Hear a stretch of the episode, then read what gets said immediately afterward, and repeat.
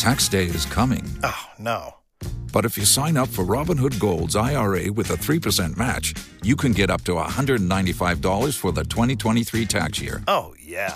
Sign up at Robinhood.com slash boost by tax day to get the biggest contribution match on the market. Subscription fees apply. Investing involves risk. 3% match requires gold for one year from first match. Must keep IRA for five years. Robinhood Financial LLC member SIPC. What if you could have a career where the opportunities are as vast as our nation, where it's not about mission statements, but a shared mission? At U.S. Customs and Border Protection, we go beyond to protect more than borders from ship to shore, air to ground cities to local communities, CBP agents and officers are keeping people safe. Join U.S. Customs and Border Protection and go beyond for something far greater than yourself. Learn more at cbp.gov/careers. Let's face it, in our busy lives, we don't eat enough fruits and vegetables. In fact, according to the CDC, only 1 in 10 Americans are eating the recommended daily amount of fruits and vegetables each day, missing out on essential vitamins, minerals, fibers, and antioxidants. And that's where Balance of Nature comes in. Balance of Nature sources only the best produce, free from pesticides, heavy metals, and harmful bacteria. And Balance of Nature is the best fruit and vegetable product on the market. They use only fresh whole fruits and vegetables inside each capsule. They don't use any GMOs, fillers, binding agents, or preservatives of any kind. You're getting real food, real science, real nutrition. I would never endorse a product that I don't use myself, and since using Balance of Nature, I feel more alert, I have more energy, my focus is sharper, and I feel great. Live life to the fullest and choose balance in nature. And guess what? PAS Report listeners can get 35% off the first preferred order. Start getting the recommended daily amount of fruits and vegetables you need by using code PAS at balanceofnature.com. Welcome to the PAS Report Weekly Roundup Podcast. The PAS Report provides an honest analysis on the critical issues that matter to you without the biased media filters. Here's your host, Professor Nicholas Giordano. What's up, everyone? Welcome to the PAS Report Podcast. This is your host, Nick Giordano, and it's amazing because my semester comes to an end, and I think, great, it's going to be finally a chance to relax a little bit before my summer classes start. However, the last couple of weeks have been insane. And I, I filled in for Mark Young on Blunt Force Truth and co hosted two episodes with Chuck Woolery. I always enjoyed the conversation with Chuck and, going on Blunt Force Truth. He's so down to earth. I also went on the Eric Metaxas show, and he, I have to say, he's such a great guy. We had a great conversation, bunch of different topics we spoke about, really important conversation. So check it out. I went on Tucker Carlson tonight last week to talk about the passage of the Domestic Terrorism Prevention Act and how it's going to be used to target political opposition. Unfortunately, we ran into some technical issues towards the end, but I got my points across. I have all the links up at the PAS Report website so you can listen to those appearances. And while you're there, make sure you sign up for the newsletter and hit follow on this podcast so you never miss an episode. In this episode, I want to focus on the Domestic Terrorism Prevention Act since it passed the House and it's currently being debated in the Senate. If this bill passes, it will essentially codify the Biden administration's national strategy for countering domestic terrorism, something that I have warned about over the course of the last year. And the potential to weaponize it to target political opponents is going to greatly increase. We're, we're going to codify that into law. Once the program is codified, understand it's going to be impossible to undo. And I'll talk about why that's so dangerous in a little bit. Now, you, the audience here, should be familiar with this bill because I warned about this exact bill when it was first introduced a year ago. The PAS Report Political Podcast is ahead of the curve on all these issues. And I warned then how this was nothing more than an attempt another power grab that usurps the authority of the people and that this bill will be weaponized to target political opponents. Of course, the jackals are using the massacre that took place in Buffalo, New York to ram through this horrible, horrible piece of legislation. And they don't want to debate the merits of the bill. It's funny because they don't have any arguments to back up or defend the things they say. Instead, they just go on the attack. They don't explain why this bill is necessary. Instead, they use innuendos and vague accusations. It really is frustrating because when you sit there and you present your arguments and then they just simply throw back, well, you're a white supremacist. You're a domestic terrorist. And then you have idiots like Congressman Adam Kinzinger. A pathetic excuse for a congressman, I may add, but a congressman nonetheless. Take a listen to what he had to say. People like Marjorie Taylor Greene, uh, you know, people like Matt Gaetz, Mo Brooks, the folks you think about um, they are almost leading. Well, I, I, would argue that they are leading the Republican caucus. And so Kevin McCarthy, Elise Stefanik, instead of leading, as you know, their title, leadership should suggest they do, they basically are tolerating this all in the name of hopefully I become speaker someday. You can't fundraise, you can't feed, you can't live on fear because eventually you're going to create fearful people, and fearful people can do really bad things. And I think that's what we saw in Buffalo. Before I give you my thoughts on what Adam Kinzinger said, I want to go to Vincent LaGuardia Gambini and get his take on this. Everything that guy just says bull. Thank you. Doesn't Vinny always provide the best analysis? Because when we look at what Congressman Kinzinger had to say, I mean, he brings up fear. That fear is what led to the Buffalo shooting. I mean, is this idiot kidding me? Look at the last several years and you tell me who's pushing the fear card. Do these people even listen to themselves before they open their mouth? You want to talk about fear. What about the endless segments on how President Trump was going to start a nuclear war? What about Democrats and the media industrial complex telling young black men that police officers are hunting them down and they should be more afraid of the police than the gangs in their own neighborhoods? That the police are the real threat to young black lives, which is completely false and numbers don't back it up. You want to talk about fear? Did this idiot even think of the coronavirus and the fear that was needlessly instilled throughout our entire society, where you still have people outside alone, 80 to 90 degree weather, wearing a mask? They pushed so much fear that nearly half of the Democrats thought if you get COVID, there was a 70% chance of you going to the hospital.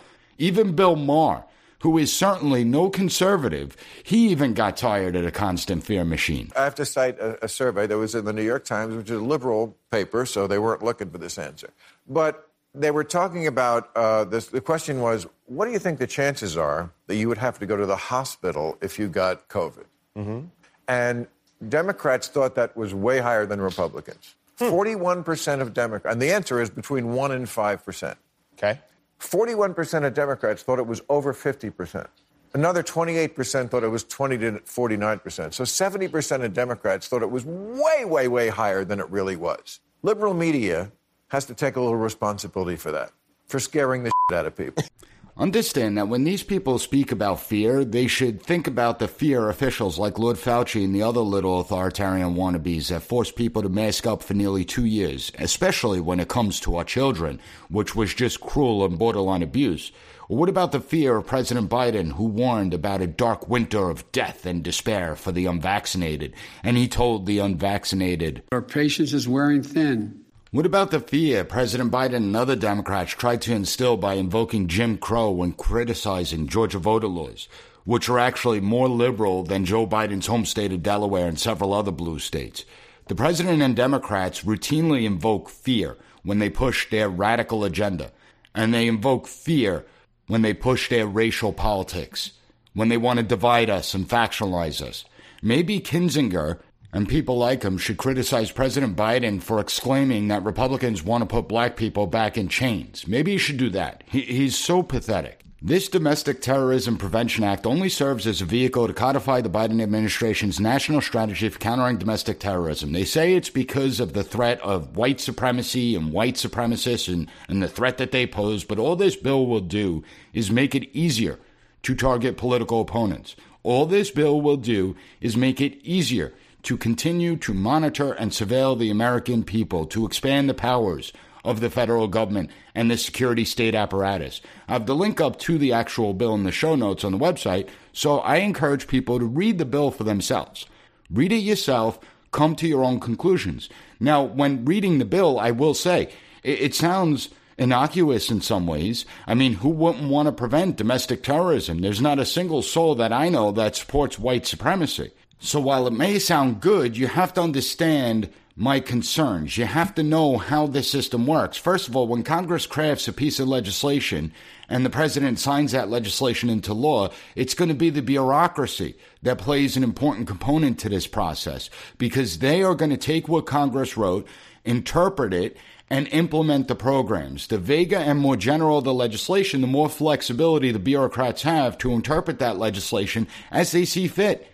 Another important part when you actually are reading this bill is that you are going to have to cross reference it with other laws and statutes. And that's what people don't understand. So while certain aspects of this bill may seem innocuous, when you start to cross reference it, it gets a little more concerning.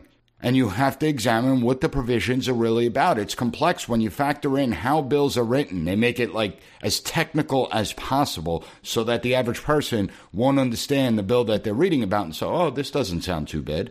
This bill will empower the bureaucracy, and we've already seen the abuses. It increases the surveillance state apparatus at a time when the bureaucracy is being driven by ideology. It continues to be this dangerous combination. And the legislation calls on the Department of Homeland Security, the Department of Justice, and the FBI, three extraordinarily powerful entities, to quote, analyze and monitor domestic terrorist activity and require the federal government take steps, steps to prevent domestic terrorism, end quote. Now, most of you would probably agree with that to a certain point. Notice, though, how intentionally vague it is. What does analyze and monitor domestic terrorism mean? What does domestic terrorism actually mean? What will be the methods that they use to analyze and monitor domestic terrorism? What are the types of things that would trigger monitoring? What safeguards are in place to prevent abuses and make sure that those who aren't engaged in domestic terrorism aren't going to be caught up in this program? And what does it mean to take steps to prevent domestic terrorism? It's questions like these we should be asking and demanding answers from lawmakers. I want to know what these steps are. Another important question is why do we need two departments doing this, as well as several agencies within these departments doing this. You know, following 9 11, we tried to make agencies share intelligence. However, we know problems still exist, and agencies get very territorial over the intelligence they acquire.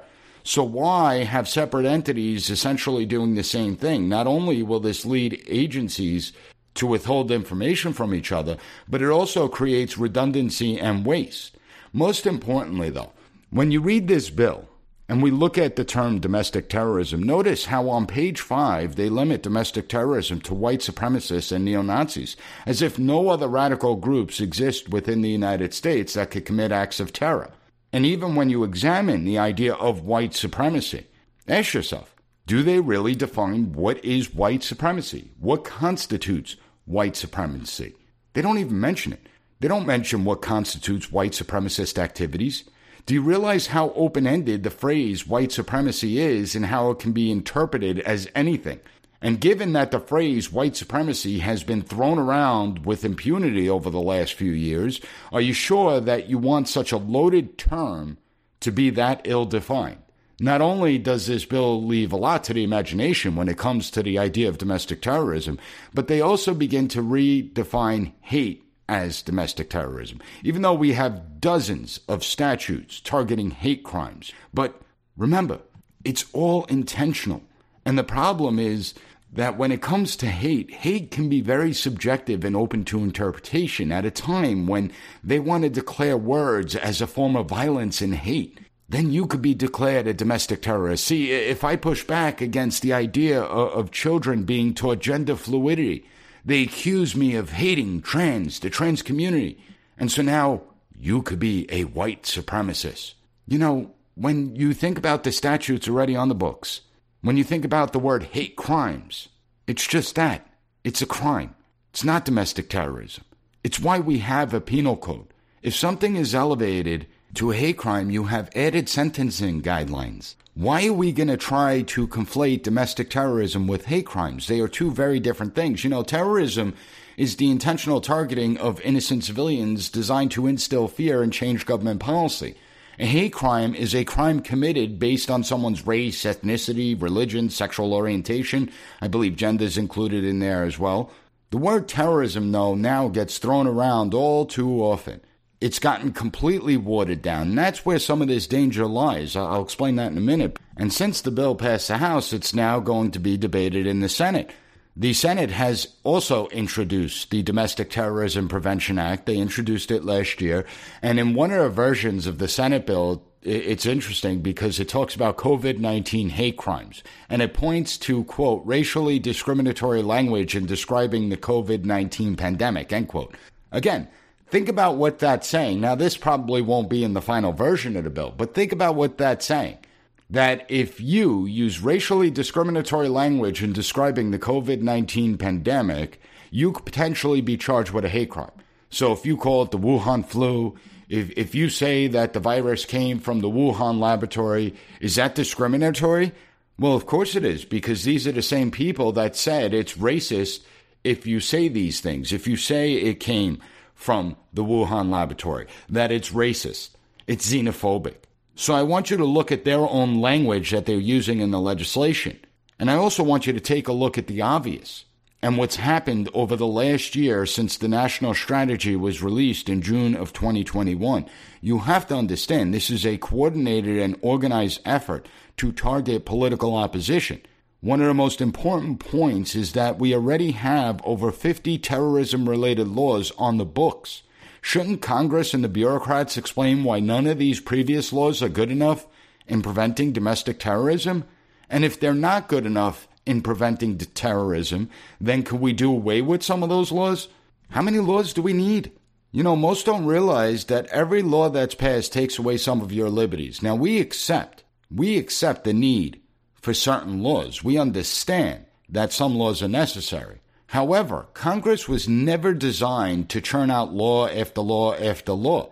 Remember, the third principle of old republicanism the government that governs the best governs the least. And we shouldn't be so willing to just turn to Congress the second something happens. Too many believe that Congress exists to pass laws. While that's one of their functions, the main function is to debate the issues, study the issues have experts come in, testify about the issues. And only when that there's no other avenue, only when Congress realizes that they're the only one that could help mitigate a problem or, or solve a problem, only when there's compromise from all sides, only then does Congress take action. Instead, people just want Congress to pass law after law after law. It's the knee jerk reactions that have got us to this point in our history and I will continue to voice my opposition to the national strategy because it's a movement to target political opponents. And anyone who dares to question narratives, anyone who dares to dissent,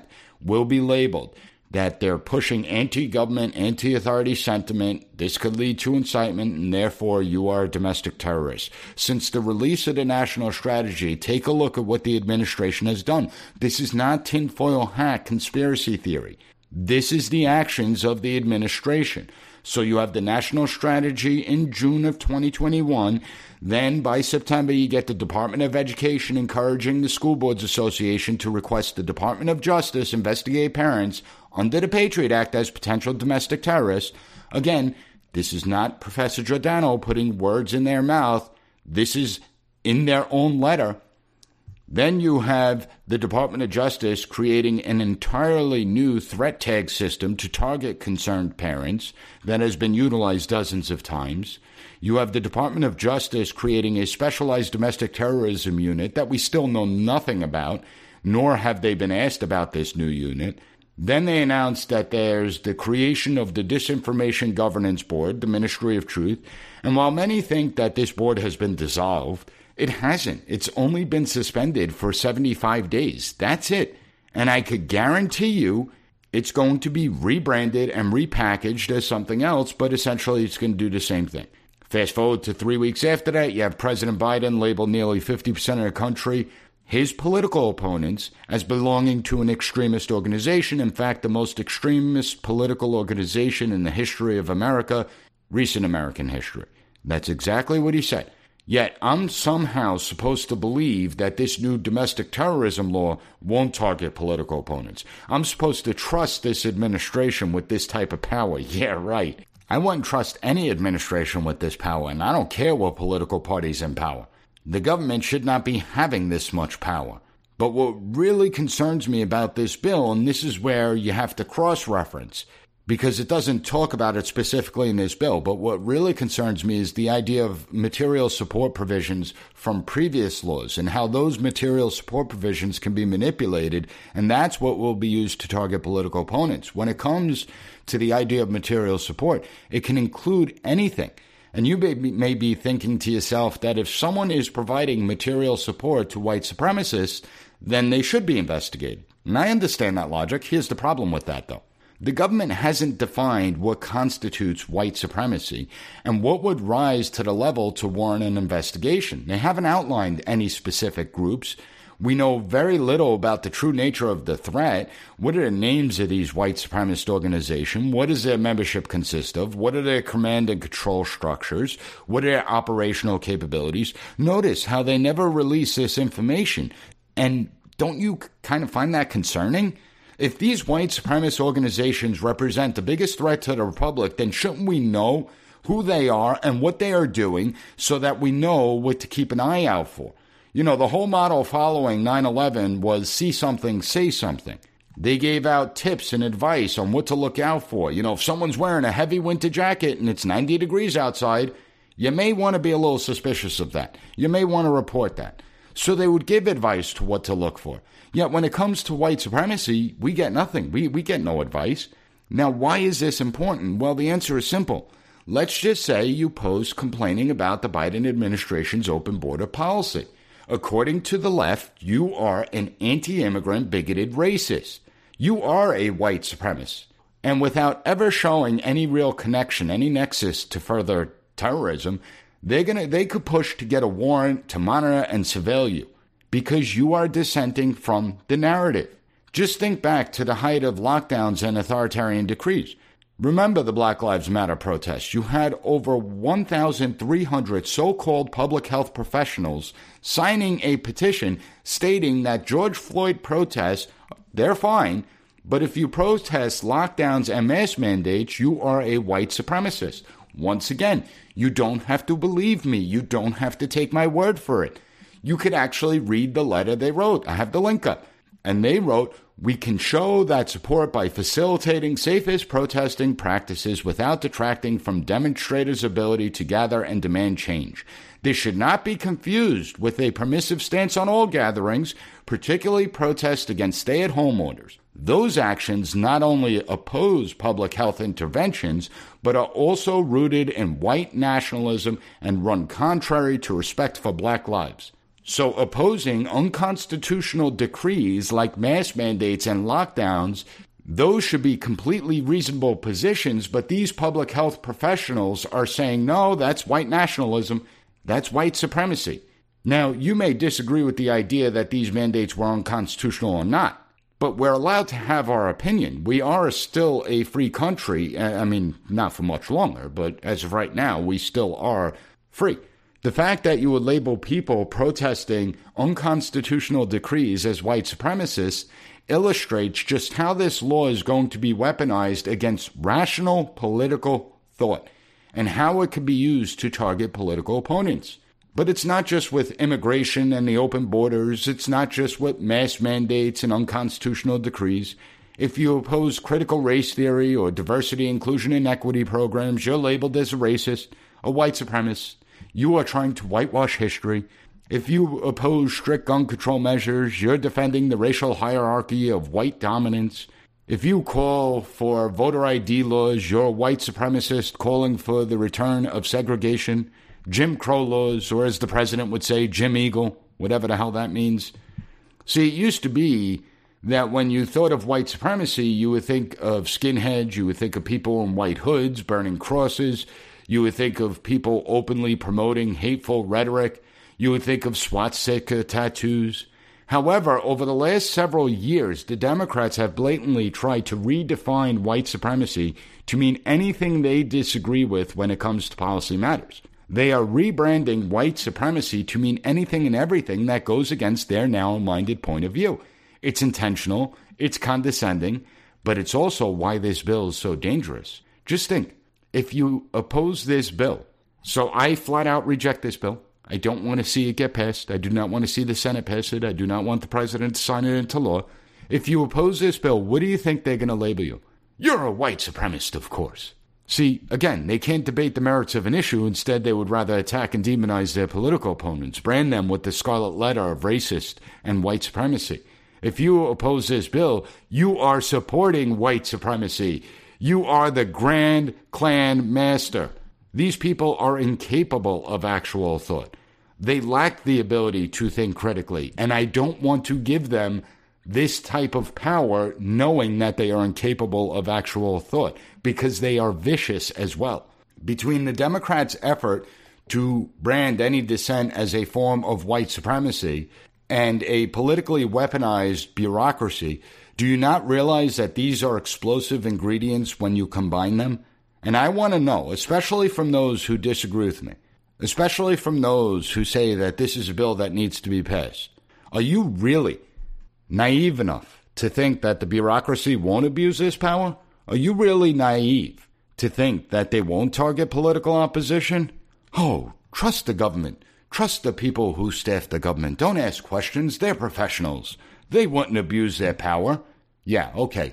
The senior leadership in most of these agencies and departments have proven nothing more than to be complete ideologues. They have proven that they have no regard for the American people and they have no regard for the Constitution of the United States. For those who believe that this law won't be abused, I want you to consider all the abuses over the last 20 years. Just remember the Patriot Act.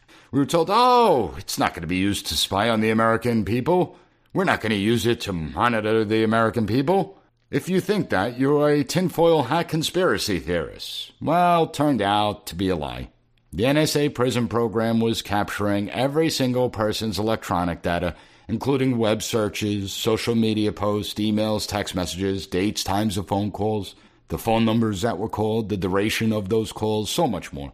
On top of that, you had officials directly lying to Congress at the same time, saying that it wasn't taking place, that any data capture was unintentional.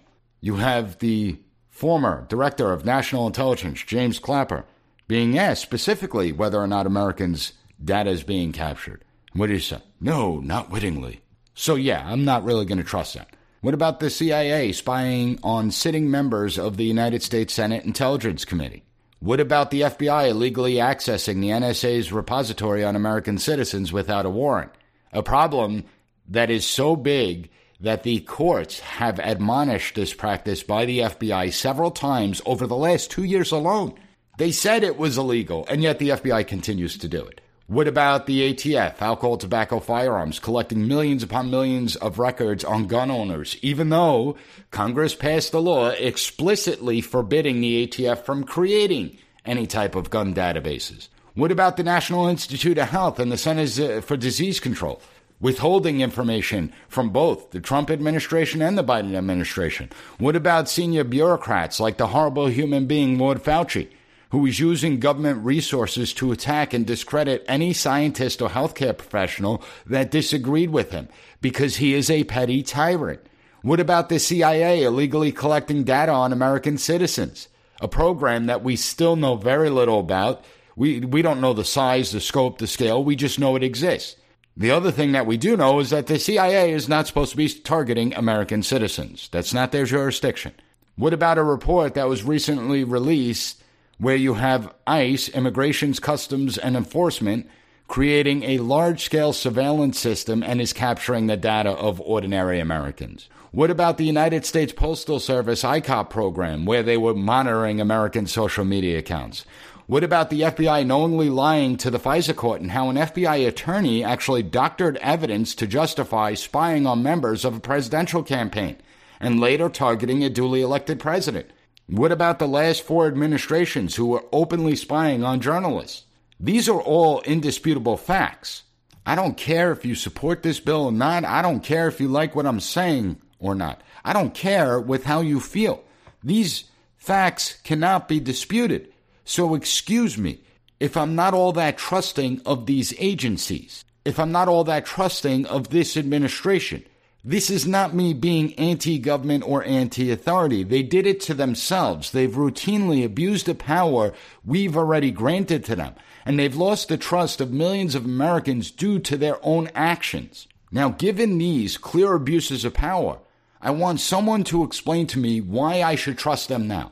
Again, Stop being so naive to think that abuses won't happen. Stop being so naive to think that they have your best interests at heart. They don't. The senior leadership in many of these powerful agencies, and when I say powerful agencies, I don't say it lightly. These are agencies that have the potential to destroy people's lives. And the senior leadership, They're rotten to the core. They've proven themselves to be nothing more than ideological hacks. Then you have others who simply have no backbone to push back and uphold the principles of the United States Constitution. What do you think's going to happen when we have to allocate billions of dollars to this new domestic terrorism apparatus that we build out? See, the thing, and again, you have to think deeper. You can't just look at the surface level issue. In order to justify continued funding of this program, well, you're going to have to show results, right? You're going to have to justify the funding. They're going to have to justify keeping their jobs. And so what happens then? Are these agencies going to go out there and actively seek out disaffected Americans, encouraging to do, for them to do something against their own country? Oh, that would never happen. Well, actually, no, it did happen. Just look at the whole Whitmer kidnapping scandal where you had entrapment going on. And there are more examples than that. See, these agencies, I mean, when we ex- actually examine it, there's already plenty of tools at their disposal to target domestic terrorism, and we don't need any new laws, especially a law that could be so easily abused. And we don't have to wonder if they intend to target political opponents. All we have to do is look at their own statements. Take Congresswoman Cori Bush, who said, quote, the Republican Party has become the party of unfettered white supremacist violence. She said this as the Domestic Terrorism Prevention Act was being passed. So she's saying this as it's being passed. And if that's the intent of the bill, well, shouldn't you have to investigate the entire Republican Party? Because that's what she wants. She believes the Republican Party as a whole promotes and advocates for white supremacy.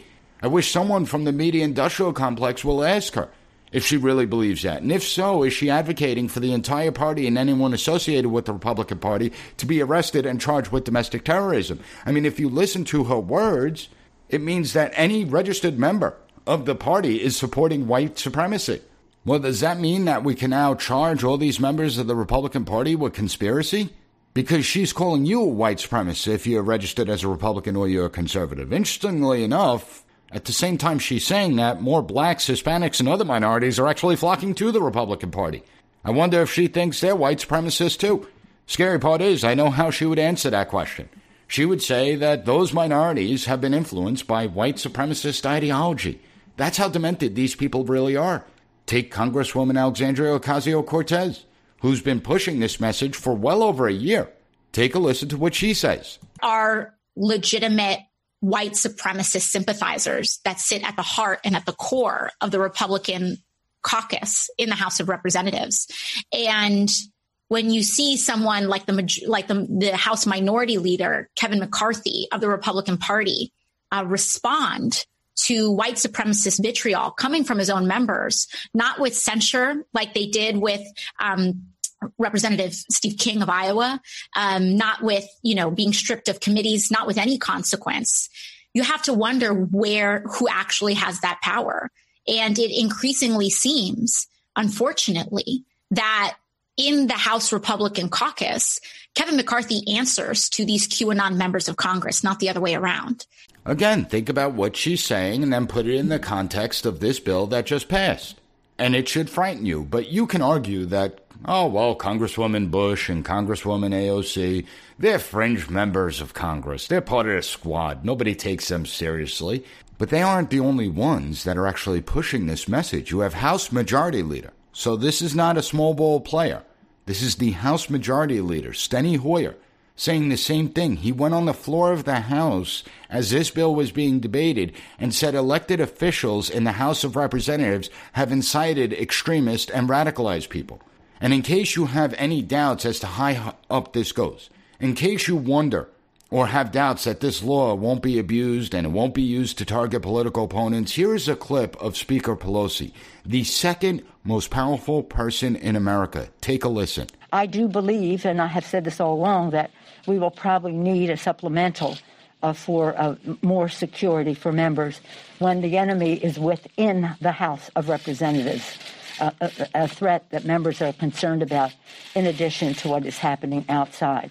When the enemies are from within the House of Representatives, and understand, she's been cultivating that type of language for over two years now. It actually goes back before the 2020 election. So if you think that this isn't a coordinated approach, think again. She was one of the first to actually start pushing out this term, domestic enemy, that's been jumped on by the Democrat Party and the bureaucrats that are in office she has been pushing the narrative that the Republicans are the domestic enemies. So at the same time that they're debating this bill, these are the messages that have been beamed out over the course of the last two years. And you still have morons like Congressman Adam Kinzinger and people like Congresswoman Liz Cheney justifying this usurpation of power that they know can actually be used to target Republicans, but they don't care because there's a lot of Republicans that would actually want this power as well. And that's where Democrats better be careful. But it's not just the politicians. Here is former CIA Director John Brennan, another pathetic hack. Take a listen to him.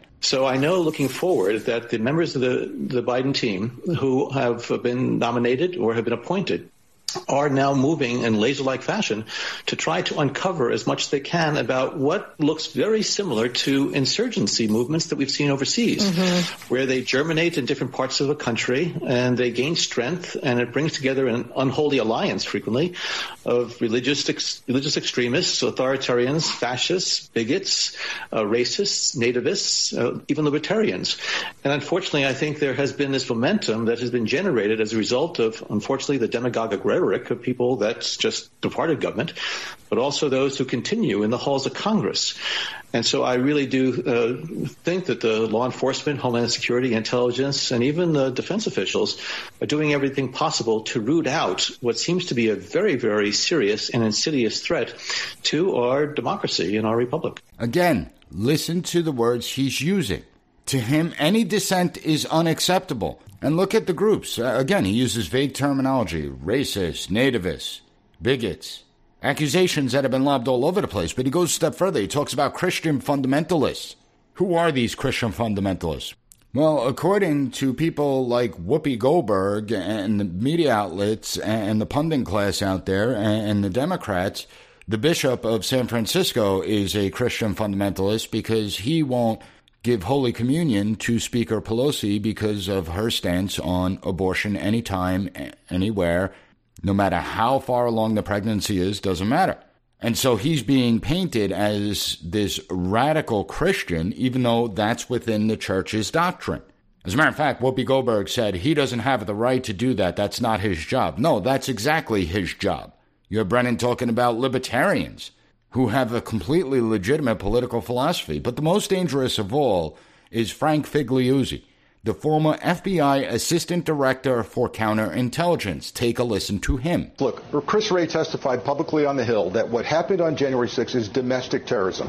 What have we learned from our experience with international terrorism? In order to address that problem, arresting low level operatives is merely a speed bump, not a roadblock. In order to really tackle terrorism, and this time domestically, you've got to attack and dismantle the, the, the, command and control element of a terrorist group. And unfortunately, and I know this is painful to hear, that may mean people sitting in Congress right now, people in and around the former president. Mm-hmm. That's how you do this. Otherwise, recruitment, inciting, and, and uh, cult like leadership continues to recruit people to violence. That's insane. This is not some random far left pundit. This is the former FBI Assistant Director for Counterintelligence, and here he is saying sitting members of Congress who've been duly elected need to be rounded up and thrown in prison, that the Republican Party itself is a domestic terror organization, and they are the command and control structure. I want you to really let that penetrate your minds because these are the officials that were once in charge. And so, how many current top level officials think the way they do? These people aren't trying to hide what they want to do. They are openly telegraphing it, and then you have so many morons here in the United States. Doo doo sounds good. Domestic terrorism bad, white supremacy bad. Yeah, we could all agree those things are bad. That's not the debate. But one, let's actually attach specific definitions to these things. Two, we don't need to empower the government further. And even if you are a Democrat or to the left of the political spectrum, you should be highly alarmed by these statements because guess what? Sooner or later, you're not going to be in power. Sooner or later, the other side's going to come into power. And while most of them are cowards and don't have backbones, they will abuse this power as well. The thought process going on is so irresponsible. It is so dangerous. And pe- when people use the word fascism, they throw it around for everything. Fascism, fascism. Trump's fascist. America's a fascist. Corporations are fascist. No, this is what fascism looks like. Fascism are the groups that use words like purge, deprogram, re educate, domestic enemy, domestic terrorist to talk about their political opponents. That's real fascism. And this bill will do nothing more than serve as a pretext to investigate political opposition, and every American needs to reject this bill. And I know I'm a conservative, but this isn't a partisan political issue. Like I said, if this program is codified and goes through, it's only going to expand in subsequent administrations, as all programs do. If you are on the left of the political spectrum, do you really want Republicans to have this type of power? Can you really predict where this ends up in 5, 10, 20 years? Trust me, you don't want to go down this road because it will not end well for any of us, no matter where we stand politically. See, in this episode, I provided facts about how the bureaucracy has abused its power over the last 20 years. I explained how we got to this point. I used clips of Democrats and former officials in their own words, not me putting words in their mouth, in their own words, making it clear what they want to do. And I challenge anyone out there to dispute a single thing I said in this episode. They won't. They'll attack. They'll call names. They'll label it white supremacy but they won't be able to refute anything I said. I hope you found this episode informative because this is the most important topic that's out there and it doesn't get nearly the attention it deserves. And if you find the content informative, share this episode with others because I don't think people realize how dangerous the situation is. I don't think people realize what's happening out there, what's really going on. And we need to get this message out there, even to those who would disagree with you politically, share it with them. Open their eyes. And I appreciate all the reviews on Apple Podcasts. Don't forget to follow the podcast so you never miss an episode. I want to thank you for joining me today. I'll be back on Monday with another great episode of the PAS Report podcast. Thank you for listening to the PAS Report Weekly Roundup Podcast. Podcast. Have a good one. Bye. Be sure to rate, share, and subscribe to the podcast so you'll never miss an episode. Also, visit PASReport.com and follow us on Twitter at PAS Report.